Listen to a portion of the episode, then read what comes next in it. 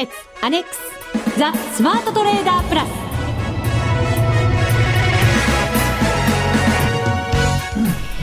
全国のリスナーの皆さんこんにちは。内田まさです。この時間はザ・スマートトレーダープラスをお送りしていきます。まずは、ふくふくコンビにご登場いただきましょう。国際テクニカルアナリスト、福永博之さん。こんにちは。よろしくお願いします。マネックス証券の福島正さんです。こんにちは。よろしくお願いします。よろしくお願いいたします。お願いします。さあ、なんといっても、はい。今日から、今日から、ダービースタートです。パチパチパチパチパチパチパチ第9回、はい、FX ダービーがこの後17時からエントリー開始合わせて取引も開始ということになります、はい、もう9回目ですね実行委員長長いですよね。長いですよね。まさか9回までいくと思いませんでしたね。初めてこう第1回って言った時から。そうですね、はい、まあ永遠に続くと思ってますけど 今では。本当ですね。内田さん僕もそう思います。そうですよね。はい、はい、3人の中で2人がそう思ってるという心遣い。ね僕もそう思います。なんとなく口元が笑ってますからね。本気かどうかよくわかりませんが、ね、本日17時からスタートになります、えー、詳しくもご紹介介していきたいと思います。この後ですね番組のホームページからあのエントリー開始できるようになりますのでぜひ皆さんまずは17時になりましたらホームページ広げていただいて確認いただきたいと思います。いくつか注意点ありましたね。はい。えー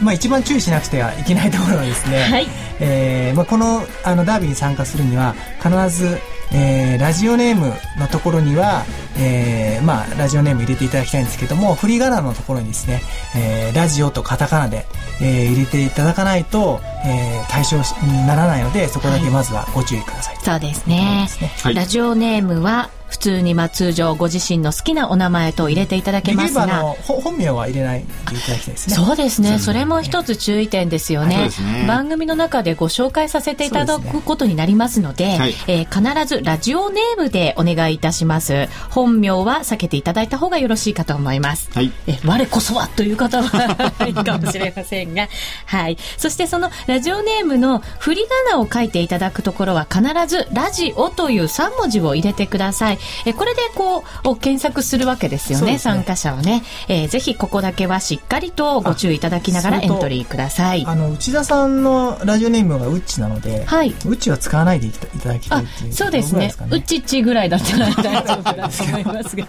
そんな自分であのウチッチが何十人もいたらどうするんですか？そうですね。1号2号とかに、していただけると分かりやすいんじゃないかなと思います。内田さんファンがね入ってくるかもしれませんからね。はい、はい、えー、ぜひ皆さん振り仮名のところはラジオネームそのままではなくラジオと入れてください。そして金額のところも選べるようになってるんですよね。そうですね、えー、あの100万500万1000万でした。うんです。なので、あのー、まあ、できれば1000万彫刻にあればそれだけ、はい。えー、チャンスが大きくなるので、はい。えー、1000万を選んで、えー、いただきたいなと思います。そうですね、はい、ぜひ皆さんも17時からエントリー開始、えー、そして運用も開始となりますのでぜひご参加ください。実はですね、えーと、ブログにコメントをいただいていますのでご紹介しますね。えっ、ー、とサクサクさんからいただきました、いつもありがとうございますはじめまして。ダービーでは毎回ひどい成績の初心者です。前回では運よく特別賞をいただきました。キットカットを食べたので、いつの日か入賞できるような気がしてきました。ありがとうございました。という声です。ですね。ねそうですね。投資にキットカツキットカットですから、はい、はい、ぜひ皆さんも今回そのね、商品またキットカット出ますので、チャレンジしてください。優勝商品は商品券1万円分。また、順位が下での方でもその特別賞の特別特製のキットカットが当たる可能性もありますので、はい、チャレンジしてみてください。17時からエントリー開始です。私もあの大した成績がなかなか出せませんので 今回は頑張っていこうと思います、はい、えそれれでは番組進めていきましょう。この番組を盛り上げていただくのはリスナーの皆様です。プラスになるトレーダーになるために必要なテクニック心構えなどを今日も身につけましょう。最後まで番組にお付き合いください。この番組はマネックス証券の提供でお送りします。スマートトレーダー計画。よーいドン。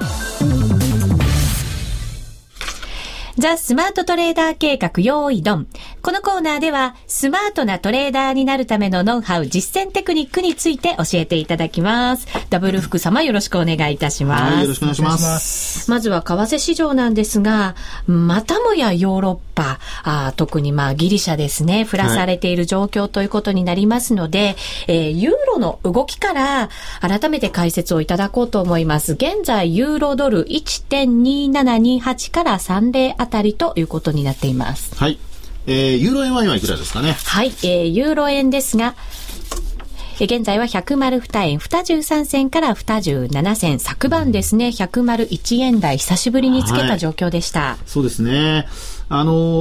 ー、まあ、えー、今のその為替、特にユーロ円ですね、こちらを、まあ、皆さんどういうふうにご覧になっているかなんですけども、まあ、ひょっとすると、あのー、見方二つに分かれるかもしれないですね。というのは、あの、ギリシャの方でですね、まあ、結果的にその連立政権が樹立できずに、えー、まあ、6月の中旬でしたかね、あの、再選挙ということになりました。はい。で、その再選挙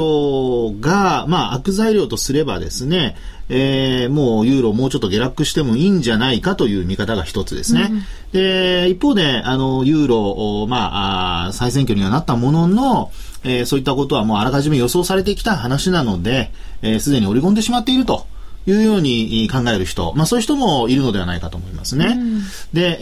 えー、まあ、どちらになるかっていうのは、あの、まだ今のところわからないわけですけども、まあただ、えー、今後の動向を見る限り、あの、一番懸念されるのはギリシャがユーロからあの離脱してですね、えー、ユーロ、ユーロ圏、まああるいはユーロから離れて、えー、独自の通貨を持つことになるかどうか。で、ギリシャの通貨というのは昔あのドラクマという通貨がありまして、はい、えー、これが、あの、まあ、ギリシャ独自の通貨だったわけですね。例えばイタリアだとリラがありましたし、スペインはペセタっていうのがありました。うん、でそれが全部統合されてユーロという通貨に変わったわけなんですけども、まあ、今回そういったそのドラクマを復活させるかどうかですね。で、もしドラクマ復活ということになると、これはまあ過去にもちろんユーロ圏ではそういったことは経験したことありませんので、まあ、どういう影響を受けるかというのは未知数ではありますね。ただ、あの、ギリシャ側からしますと、やはりユーロはこれ、あの、各国の寄せ集まりとはいえですね、あの、寄せ集めとはいえ、その信用力がある通貨であるわけですよね。はい、で、それが、その、そこから離れて、ドラクマという独自の通貨を作ったとなりますと、これはもうあの、まあ、通貨の信用度がガタッと落ちて、ええ、で、インフレになるかもしれないというようなことが、まあ、言われてるわけです。うん、でそうなりますと、やはりギリシャの、えー、まあ、国の中でインフレが進むとかね。で、あとはギリシャがそのユーロ圏から抜けたことによって、まあ、まずないとは思うんですが、イタリアとかスペインが、まあ、今後、あの、また標的にされるのではないかとかですね。まあ、そういったところから、まあ、ユーロの方も、まあ、若干信用力が落ちるのではないかとか、まあ、そういったことで、えー、まあ、ユーロ下落ということにつながる可能性があるというようなことが、まあ、今、いろんなところで言われているわけですね。はい。はい、まあ、ですから、そういったところが、あ言われているところではあるもののですね、えー、まあ、ユーロの直近の安値っていうと、これは今年の1月ですよね。うんえー、まあ、1月の16日に96円ですか、はい、96円台っていうのがありましたけども、まあ、あそこからすると、為替の方、どちらかというとなんか落ち着いてる感じがしますね。うそういった悪材料、まあ数々ある中でも、はい、こう、どんどん下がっていく危機的な感じではないように見えますよね。ねまあ、ただね、あの、先ほどお話しましたように、まだ再選挙が残っていて、で、えー、実際にどこの党が、まあ、第一党になるかによってですね、また変わってくるということですので、まあ、その後の動きがですね、えー、ですから様子を見ているっていうところがあるかもしれないので、うん、まあ、そういう意味では、あのやはりまだまだ予断を許さないというところだとは思うんですけどもね。はい。ぐいぐい上がっていくっていう雰囲気でも決してないですからね。ですね、えー、福島さん、このユーロの動きどんな風に見てますか？えー、ユーロ円に関して言うとですね、えー、あのーとりあえず、その再選挙するっていうのは、ある程度織り込まれていて、そういうもう、あの、ことに、まあ、決まったので、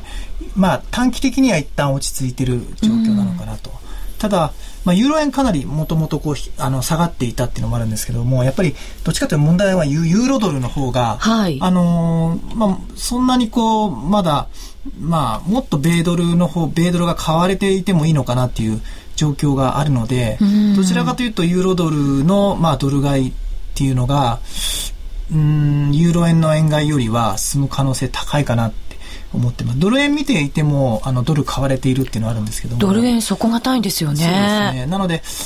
まあ、注目できる通貨としてはこのユーロドルで、まあ、ドルが買われる、もうちょっと買われる可能性が少しあるのかなっていったところでしょうかね。ユーロ円に比べますと、ユーロドルはもう今年のその1月につけた安値に随分近づいてきてるんですよね。これやっぱり、こう、トライしていくような動きになるとすると、はい、福島さんおっしゃったようにちょっと下がりそうな感じもしますね。うん、そうですね。あの、ユーロドルの水準っていうのは、あの、これもっと長いですね、月足とかで見ていただくとよくわかるんですけど、さっきお話しましたように、ユーロ円で1月に96円台つけたところですね。まあ、その水準からしますとですね、まだまだ全然高い水準にあるのはあるんですよね。はい。まあ、ですから、あそういうところからしますと、このユーロドルがですね、えー、今後、あの、ドルが買われてユーロが売られるっていう状況になった時に、えー、円に対してもそのユーロ売りが広がるかどうかですね。まあ、状況としてそのドルが強くて買われる。で、ドル円がその上昇してですね、ドルがその81円とかつけるような、まあ、状況になってくると、あの、まあ、ユーロと円の関係もですね、またちょっと、あの、見方を変えないといけないかもしれませんので、まあ、要するにユーロがあの一方的に安くなるのか、あるいはドルが強くなって買われていくのかですね。はい。まあ、このあたりの見方によって、また、あの、ユーロドルのですね、えー、値動きも変わってくると思いますから、まあ、あの、クロスレートはやっぱりしっかり見ておく必要はあるのかなというふうには思いますね。そうですね。ユーロドルに関しても、ユーロが悪いから売られていくのか、ドルが強いから、こう、また逆なのかっていう、はい、そうね、いう意味合いをしっかり捉えていかないといけませんね。えそこは、あの、意味合いね、しっかり捉えていく必要ありますよね。はい。はい、なかなかこう、でも難しい状況になってきまして、えー、本当だったら休むも相場と言いたいところなんですけど、ダービーが始まりますから、そうですよ。一体どのあたりをポイントに、まあ、足元攻めていったらいいのかっていうところも、アドバイスいただきたいなと思うんですよね。そうですね。資源国も結構荒っぽい動きになってますしね。ね難しいんですよね。あのー、まあ、これはですね、いろいろ戦略、どういう戦略を取るかにもよると思うんですけど、えー、まあ今ね、あの、こう3人で話している中で、共通している多分認識としては、ドルが割と底堅い。うん。ただ、ボラテリティがそんなに高くない。はい。というところだと思うんですね。そう考えますと、やっぱり最初出だし、あの、もう本当にダービーでですね、ええ、あの、ストラテジーを組んで、えー、こう、売買していくと。いうふうに考えた場合に、はい、ちょっとまあ出だしはなんとかやっぱり、あの、プラスから始めたい。手堅くいきたいですね、できれば。はい、そう考えますと、やっぱりドル円でですね、ええ、まあちょっとこう、80円割れたところかなんかを、えー、拾って、うん、80円超えたところで一旦売却するとかね。まあ、そういう値動きというのが考えられるんじゃないかなっていうふうには思いますよね。はい、先ほど福島さんからもそのドルの強さがね、ええ、あの話にありましたけれど、ね、ドル円に関してはなんとなくなだらかにこう、そこを打ったような足元、はい、そんなような形にも見えますよね、福島さん。そうですね。ええまあ、移動平均線でこう25日、75日、200日って見ていても、まあ、ユーロ円と5ドル円はもう明らかに、まあ、全ての移動平均線下回っていて、かつ5ドル円に関してはもう全部下向いてる状況ですと。はい、で、ドル円に関してはまた少し、えー、状況が違っていて、なんとか200日移動平均線の上は、えー、保っていて、かつ、うん、えー、方向としても上を向いている状況なので、まあ、そういった意味でも、もう、あの、テクニカル的にも、あの、ドル円に関しては、えー、比較的まだ底堅い動きなのかなっていうふうに思います。うん、こういうふうにボラティリティが小さい時の攻め方って何かアドバイスないですか、はい、そうですね。あのー、えー、ボラティリティがこう小さくて安定しているような時は、やっぱりあのエントリーのタイミングをしっかり考えないといけませんよね。うん、で、その代わり、まあ、あちょっとこう、多めにですね、はい、えー、1回あたりの売買を行って、で、えー、まあ、利益が出てきたら、まあ、ある程度のその利益が乗ったらですね、うん、一旦は売却するというような、そういうのをこう、ある程度繰り返しながら、えー、まあ、積み上げていくっていう方法でしょうかね。うん、なるほど、はい、積み上げですね、ね、はい。確かにエントリータイミングちょっと間違えちゃうとなかなかプラスにならないとか、苦労しそうですもんね。そうなんですよね。ですからそのあたりを注意されるといいのではないかなと思いますね。はい。エントリータイミングに気をつけること、ちょっとポジションは多めに持ってみること、はい、で、手堅く利が乗ってきたら手じまうこと、そ,、ね、それを繰り返して利益をしっかり積み上げていくこと。はい。はい。これがポイントになりそうです。さあ、まもなくあと10秒ほどで17時を迎えます。はい、エントリーまもなくスタートとなります。ぜひ皆さんもご参加ください。はい、以上、スマートトレーダー計画、用意ドンでした。FX なら、マネックス証券の FX プラス。現在、FX のサービスを提供している会社、世の中にたくさんありますよね。そんな中、マネックス証券の FX 講座が堅調に増えていると聞いています。なぜたくさんある会社の中で、マネックス証券が FX トレーダーに選ばれるのか、私なりに検証してみました。まずは、取引コストについて。取引コストといえば、取引手数料とスプレッド。マネックス証券では、もちろん取引手数料は無料。米ドル円のスプレッドは原則2銭と低コスト。しかも、1銭通貨単位から取引できるため、初心者の方にも優しいです。気になる取引ツールはとても使いやすく、投資情報も満載で、携帯電話やスマートフォンからの取引機能も充実。もう言うことありませんね。さらに、皆さんに朗報。今なら新規講座開設28,200円相当プレゼントキャンペーン実施中。講座開設のお申し込みはパソコンや携帯電話からマネックス証券で検索。今すぐお申し込みを。FX は予託した証拠金額より多額の取引を行うことができるレバレッジ取引であり、取引対象である通貨の価格や金利の変動により、予託した証拠金額を上回る損失が生じる恐れがあります。お取引の前には必ず、契約締結前交付書面の内容を十分お読みになり、リスク、手数料などをご確認ください。マネックス証券株式会社、金融商品取引業者、関東財務局長、金賞第165号。ザ・スマートトレーダープラス。今週のハイライト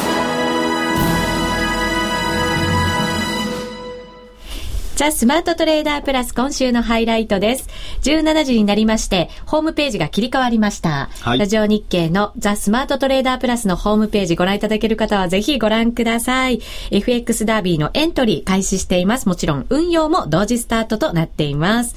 えー、入賞者の方には、1位に、1位の方には全国共通百貨店商品券を3万円分、そして2位から10位の方にはクオカード500円分、また、ザ・スマートトレーダープラス番組特製の投資にキットカツキットカット、プラス、マネックス証券のノベルティグッズプレゼントいたします。また、先ほどもお伝えしましたが、特別賞といたしまして、はい、参加者全員の方の中から抽選で20名様に、えー、キットカットプレゼントいたします。ぜひ皆さんもご参加加ください。はい、1ヶ月間のダービー。ダービーです。はい。はい。はい、スタートでございます。注意点先ほどもいただきましたが、えー、エントリーしていただくとき、ラジオネームの振り仮名のところには必ずラジオという3文字を入れてください。また、ラジオネームですが、本名は控えてください。お願いします。また、金額も選んでいただくようになっていますので、できれば1000万円からスタートしましょう。よろしくお願いいたします。はい。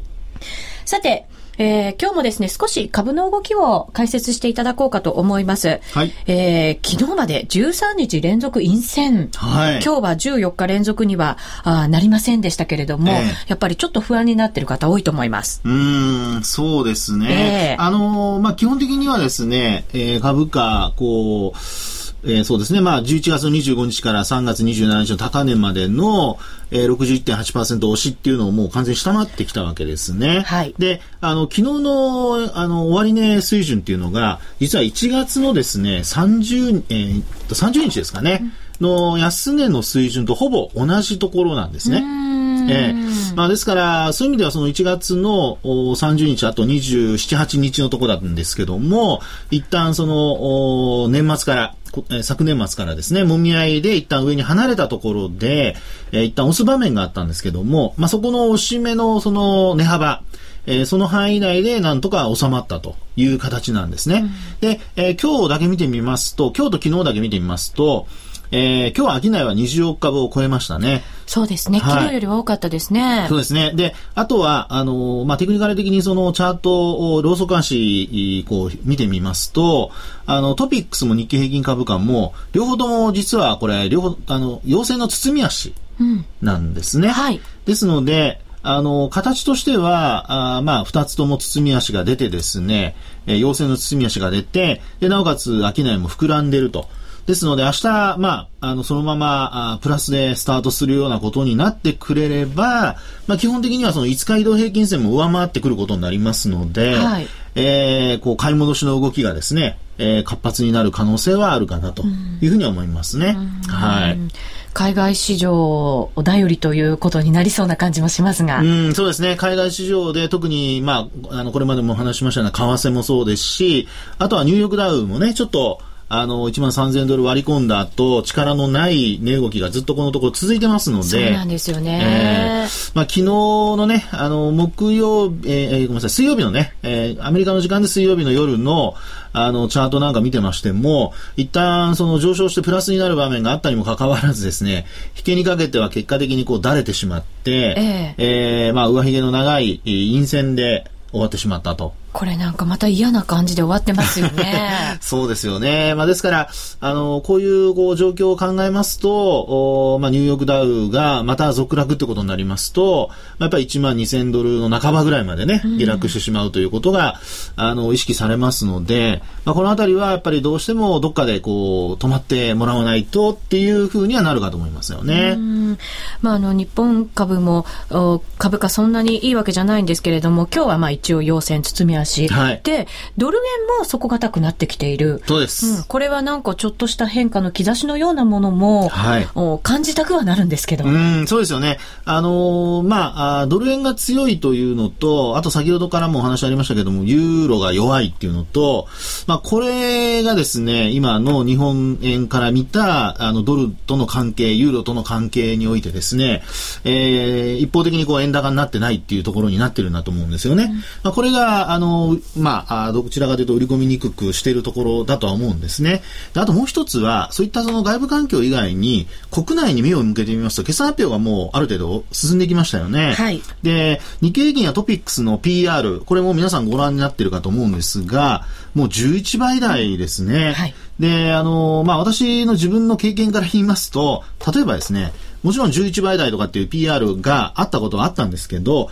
ただ、あの、想定為替レートよりも実勢レートが例えばもうすごく円高になってて、うん、で、現役になるっていうのがある程度わかるような状況の時に PR11 倍っていうのはあり得たんですが、今期のようにですね、もうあの増益基調になってて、で、なおかつ為替もあの想定為替レート水準にあると。ですから、あの、こんな状態でですね、PR11 倍っていうのは実は私、1988年から証券会社に入って、えー、まあね、今はもう独立してますけど、見てた時からですね、見たことないんですよ。異常な状態なんですね。そうですね。ですから、あの、まあ、さっきもお話しましたように、ユーロがなぜかこう止まってる。で、これはその離脱を、あの、様子見しててですね、みんながその、おまあ、なんかあった時に動こうというふうに身構えているのか、これが、まあ、ポイントだとは思うんですけども、ただ、これ、もし仮に現、あの、今回の増益幅半分になったとしても、PR20 倍ですから、はい。ね、うん、こっからさらにその、まあ、8000円前半までいくってなると、これはよっぽどなんかインパクトが必要だということになると思いますので、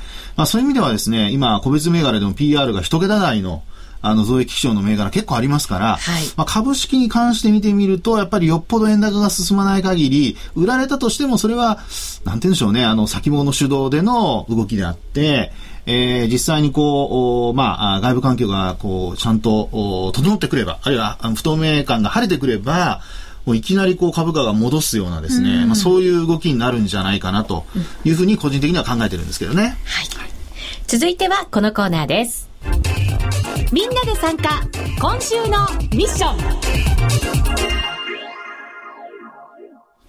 このコーナーでは福島さんから今後1週間のミッションを発表していただきましょう。それでは福島さん、第1回目のミッションになりますね。はい。はい。決めました。決めました。はい、待ってました。はい。はい、ミッションは、はい。えー、5ドル円で勝負せよ。5ドル円ですか、はい、あの、なんで笑ったかと言いますと、福島さんは、びっくりする通貨を出してきたので。本当ですね。私が今一番怖いなと思っていて。あの、一応ですね、あの、いろいろ考えたんですけども、まあ確かに米ドル円、黒田さんおっしゃる米ドル円でっていうのもあるんですけど、はい、米ドル円は、ドル円に関してはやっぱり雇用統計の、あの、ある州で、そうですよね。いいかなっていうのがあったので、で、やっぱり5ドル円に関しては、実はまあ、ユーロでの、こう、いろいろな悪いニュースが、えー、出ているんですけども、実は、実は 5, 5月入ってからの、あの、デイリーのボラティティ見ると、実はユーロ円よりえー、5ドル円のがボラティティ高くて、はい、要は要は値幅が取りやすいえー、状況になっているので。取りやすいけど失いやすい。内田さん勉強してますね、やっぱりさすが。いやいやいや。ことはね、分かっておかないといけません。さすがですね、はい。あとは、えー、まあ、来週の水曜日ですかね、日銀の政策金利発表があって、はい。まあ、もしかしたら何か、うん、あるかもしれないので、はい。まあ一応クロス円ということで。なるほど。円絡みでなんですね。円絡みで、えー、5ドル円にしました。5ドル円なかなかやりづらいんですよね。だ けど一時期得意でしたよね。そうですよね。まあ得意な時もあればダメな時もありますね。そんな。どうでしょうか、このところちょっと下げ止まってる感もありますけれどもね、チャート見ると。そうですね。えー、あの、基本的にはやっぱり、あの、どうでしょうね、3月、4月と、まあ今月に入ってもそうなんですけども、経済指標の結果が良くないんですよね。良くないんです、はい。はい。で、まあ、あの、先週もお話しましたけど、オーストラリアの雇用統計、これはちょっと、あの、良かったんですよね。えー、まあ、ところが、あ実際のところやっぱり利下げをですね、まあ、前回も0.5%で予想外に大きな利下げだったんですけども、まあ、ちょっとやるのではないかというような見方もあってですね、ここは本当にあの、見方が分かれていて、で、なおかつ、そういったところからなかなか変われないというようなね、状況になっているところはありますね。重いですよね。はい、はい、頑張ってきます。えー、まずは最初のミッション、5ドル円をいただきました。はい、ぜひ皆さんもチャレンジしてみてください。やりがいがある通貨ですよね。そうですね。はい。はい、さあ、ここでお知らせがありますか、はい、?2 点あります。2点。はい。まずはですね、先週の木曜日、えー、なんと福永先生に、はい、あの、日経225先物活用術ということで、えー、えー、講演いただきました。はい、あの、お客様、たくさん、あの、視聴いただいて、大好評でした。ありがとうございました。ありがとうございます。えー、ただですね、当日見れなかった方、はい、えー、まあ、今日知った方、あいらっしゃると思いますので、えー、実は今マネックス証券のマネックスラウンジってあるんですけども、はい、その中で、えー、その日に、えー、行ったセミナーをの再放送見れることになっています。はい、えー、ただあの当社にあの口座をお持ちでないと見れないので、まあもし口座をお持ちでない方はあの今すぐ開いて、えー、まあ倉川さんのそのまあ本当に日経225をどうやって使うかっていう、賢い使い方をすごいあの披露していただいたので、えー、えー、ぜひ見ていただきたいなと思います。これからあの口座作ってもまだ間に合いますよね。はい、はい、えー、ぜひ皆さんもご覧ください。もう一つ。えっ、ー、と、実はですね、なんと明日、まあ皆さんもご存知だと思うんですけど、Facebook 上場はい、しますね。ずっと注目されてきました。えー、はい、えー、まあそれをちょっと記念してですね、マネック証券で、えー、ちょっと今日まだ言えないんですけども、明日あ発表することがあるので、期待して見ていただきたいなと。期待していいことですね。面白いこと。ほう。せっかくなんでね、Facebook の上で。はい。うん、ぜひ皆さんそれはホームページでわかるんですか？ホームページでわかりますので。マネックス証券のホームページ、明日ご覧いただきたいと思います。はい。はい。以上、みんなで参加、今週のミッションでした。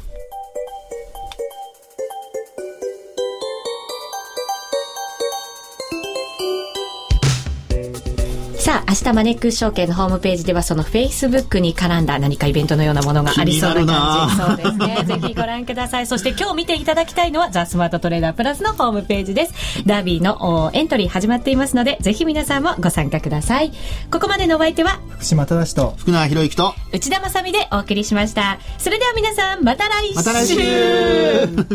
この番組はマネックス証券の提供でお送りしました。